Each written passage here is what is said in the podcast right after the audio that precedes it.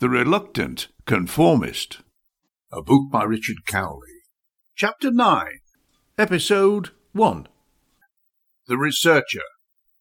A quote relevant to Chapter nine. From Robert Hughes, nineteen thirty-eight to two thousand twelve. Art critic, writer, and television producer. What strip mining is to nature, the art market has become to culture. Establishing the provenance of the plate became a priority. Magnus contacted museums and specialists worldwide. Some replies were enthusiastic, others less so. Several warned of how difficult a mission he'd taken on. The first significant breakthrough came when the Picasso Museum in Antibes, in the south of France, referred him to the Picasso administration in Paris. This establishment is run by the artist's son, Claude Picasso, who manages most things relating to his father's unparalleled artistic legacy.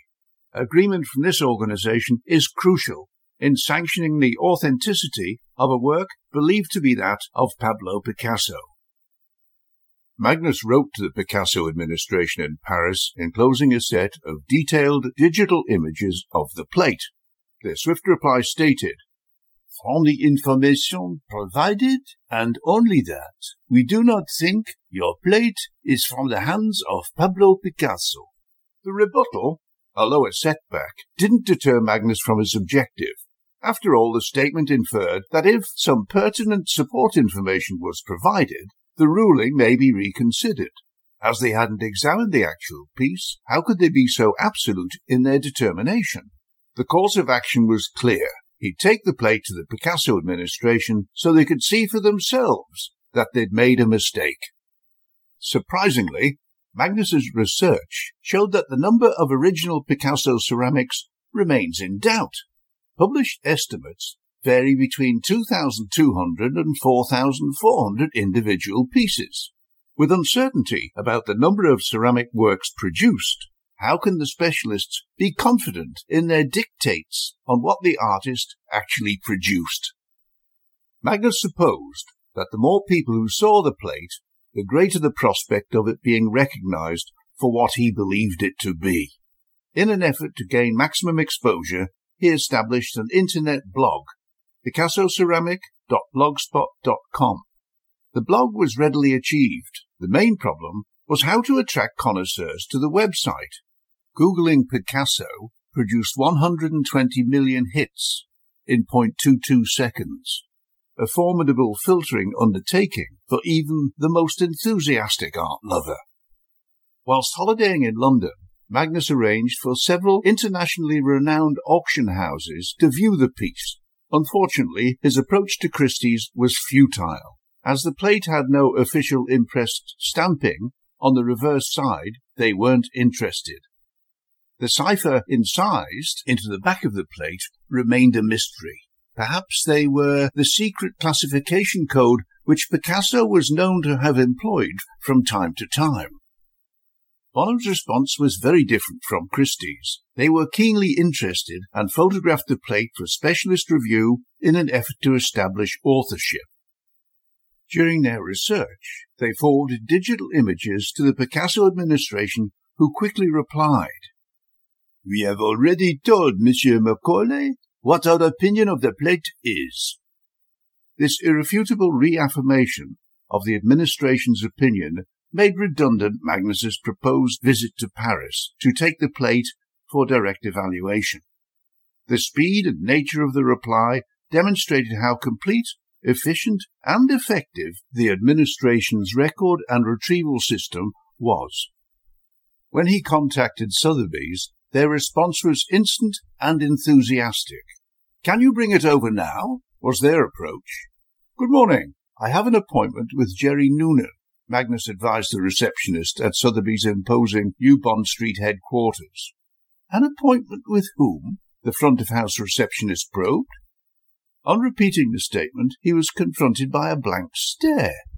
"There's nobody here by that name," she stated. "Jerry whom?"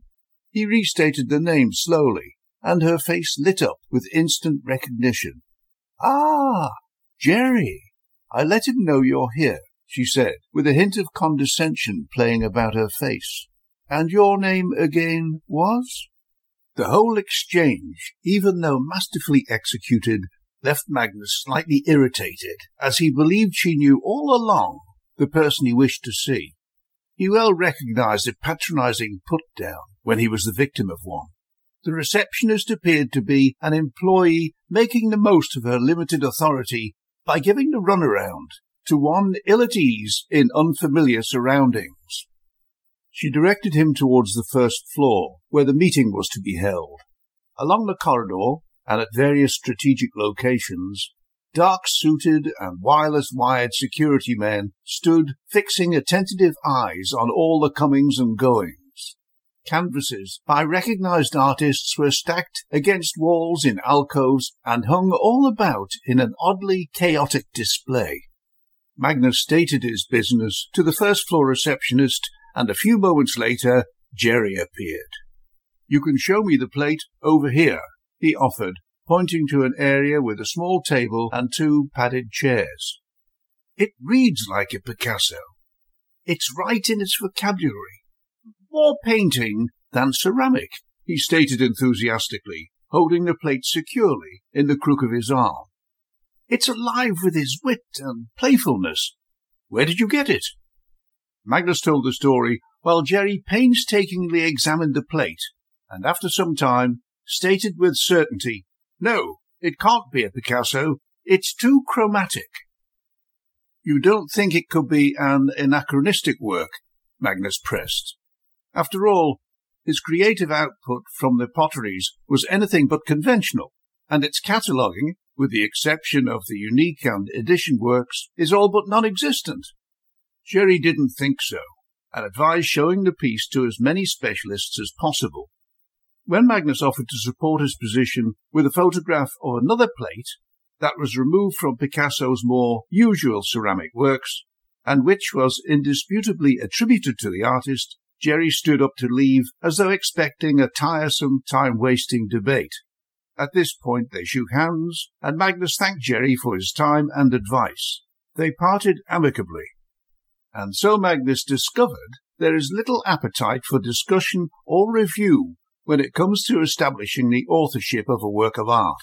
The connoisseurs and doyens of the art establishment are indisputably final in their subjective and tribal judgments, rulings that may be tainted by the stain of scholastic elitism or the overweening pride of the aficionado. These observations were dishearteningly confirmed by the B B C T V programme Fake or Fortune. One of the episodes in the series investigated a signed Monet landscape painting, which remained unattributed, having been previously rejected by the Monet administration, also located in Paris. After an exhaustive investigation by a team of independent and unbiased specialists and technical experts, the painting's attribution continued to be denied, although all the administration's initial concerns had been resolutely answered and assuredly repudiated. The reason given by the then Monet administrator for continuing to deny attribution of the painting was that he couldn't go against the initial rejection of the work by the former administrator, his deceased father. This conduct suggests that even when confronted with positive forensic analyses, compelling provenance documentation, and scientific evidence in support of authentication, the final decision may depend upon a subjective response based on a misguided sense of genealogical lockstep or latent antecedent intimidation. On the surface, at least, this voice-from-the-grave ruling appeared to flout reason.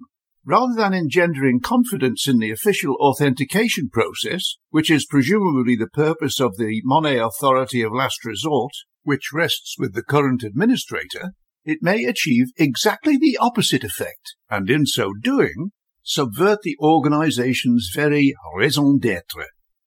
The inference Magnus drew from this, and from his own experience, was that those who had warned him of the difficulty in establishing the provenance and authorship of the plate had cruelly underestimated the obstacles to be overcome. Even so, undeterred, he forged ahead. Having been suitably impressed by the diligence and rigour of the specialists engaged in the T V program Fake or Fortune, even considering the Monet fiasco, Magnus applied to the B B C to have his plate selected as an artwork for evaluation in the follow-up series. Unfortunately, the plate wasn't suitable, the focus of the program being on paintings and not on ceramic works. The avenues of inquiry were swiftly disappearing. During the following months, he showed the plate to an academic specializing in art history and appreciation, who had written a book on the works of Picasso. Magnus was grateful to the professor for making time in his busy schedule to offer an opinion, but the meeting was to no avail. Unfortunately, it was a typically hubristic performance by an academic confronting somebody he considered to be ignorant. That vacuous encounter left Magnus despondent. Against his stalwart nature and better judgment, he was beginning to believe that the genesis of the plate would remain a mystery. That was until... "Am I speaking to Magnus Macaulay?" a cultured woman's voice inquired over an echoing line. "Yes," he replied. "What could I do for you?" "My name is Dorothea Macaulay, and while I'm on the island, I'd like to discuss the works of Willie Lease with you. Perhaps we could meet for coffee tomorrow," she suggested. "Spill the beans at ten." Dorothea was a strikingly elegant fifty-something, who flaunted her female gist with the casual confidence of a much younger woman, its impact suggestively appealing.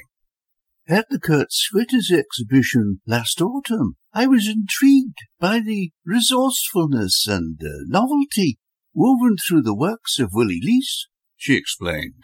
"I tried to contact you through the Sale Gallery, but you were abroad." So there they were, six months later, unravelling the mystical praxis of a Manx farmer who had morphed into a sculptor of unique distinction. Magnus explained how the sculptural pieces were recognised as something more than just a reflection of rural necessity to secure barbed wire, old fencing and baling twine, to prevent them becoming entangled in cultivation equipment or ensnare the legs of livestock. Willie used waste material and other farm scraps with creative flair and humour to fashion distinctive works of art. "Whilst perusing the works of Willie Lease online, I noticed your other blog. Is this a Picasso?" she said nonchalantly. "It's a magnificent plate. What's the story?" Magnus explained how he'd come across the plate in France during a walking holiday, and of his futile attempts to establish its provenance and authorship. Throughout the account, Dorothea listened with the rare single-minded attention akin to the legendary focus of Bill Clinton, a former American president. When the account was finished, she explained that she was an art historian, currently researching material for a book.